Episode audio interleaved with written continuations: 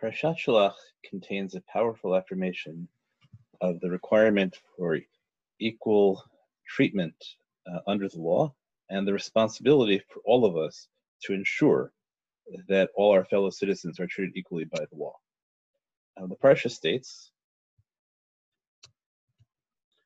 Hakahal achat yelachem v'lager hagar, chukat olam kachem kager yelefnei.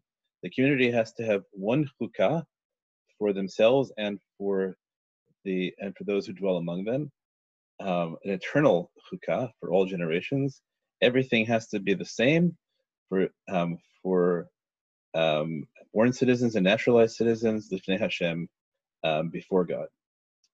So the Nitziv says that what we mean by chukah is roughly the equivalent of the Constitution.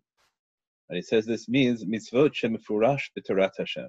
This refers to the mitzvot that are the constituting part of the covenant, those mitzvot that are explicit in the Torah of God.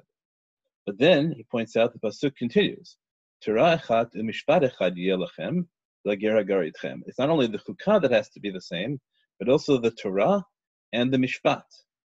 Um, so the Nitziv says, what do those mean? The Torah, he says, is the horaot shemosifim chachmei kol dor nikra Torah. The rulings that are added, that are given by human beings as interpretations of the Torah constitution, those are called Torah.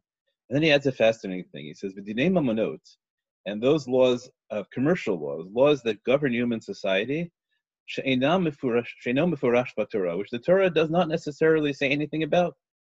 Um, right? Who mishpat tzedek mitzat haseichel. Those are the things that are called righteous judgment, and that are derived from human uh, from human reasoning.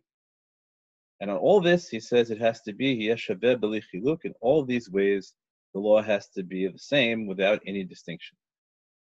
Now, the Chukah and the Torah are categories that we might say apply specifically within the Jewish community as a self-governing society. But but the laws that are not explicit in the Torah, but are only in the spirit of the Torah, and may have the authority of the Torah, but they're derived by human reasoning, there are two, the Nitziv says that it's really important that we have to make those rules in ways that do not have, uh, do not make any distinctions among persons.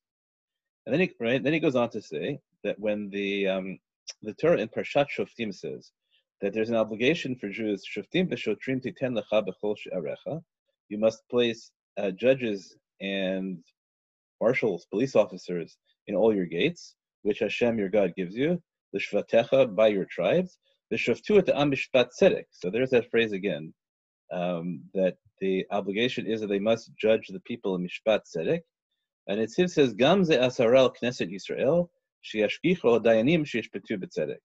This is um, this is not a description. They will judge the people b'shpat tzedek, but rather it is an imperative. The community, when it places its judges and its police officers, it has to ensure that they treat the people with mishpat tzedek. This is a communal obligation to ensure that the shoftim, the judges, and the shotrim, the enforcers of the law, each judge mishpat tzedek, and mishpat tzedek, um, we already we already learned requires yeshaveh b'lichiluk. It has to be the same without any distinction. So from here we derive that there is, I believe, in all societies which um, where Jews participate and have uh, right, and have a role in making laws that are decided mitzat seichel.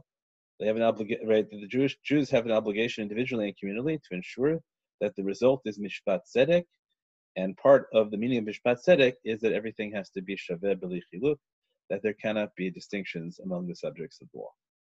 Shabbat Shalom.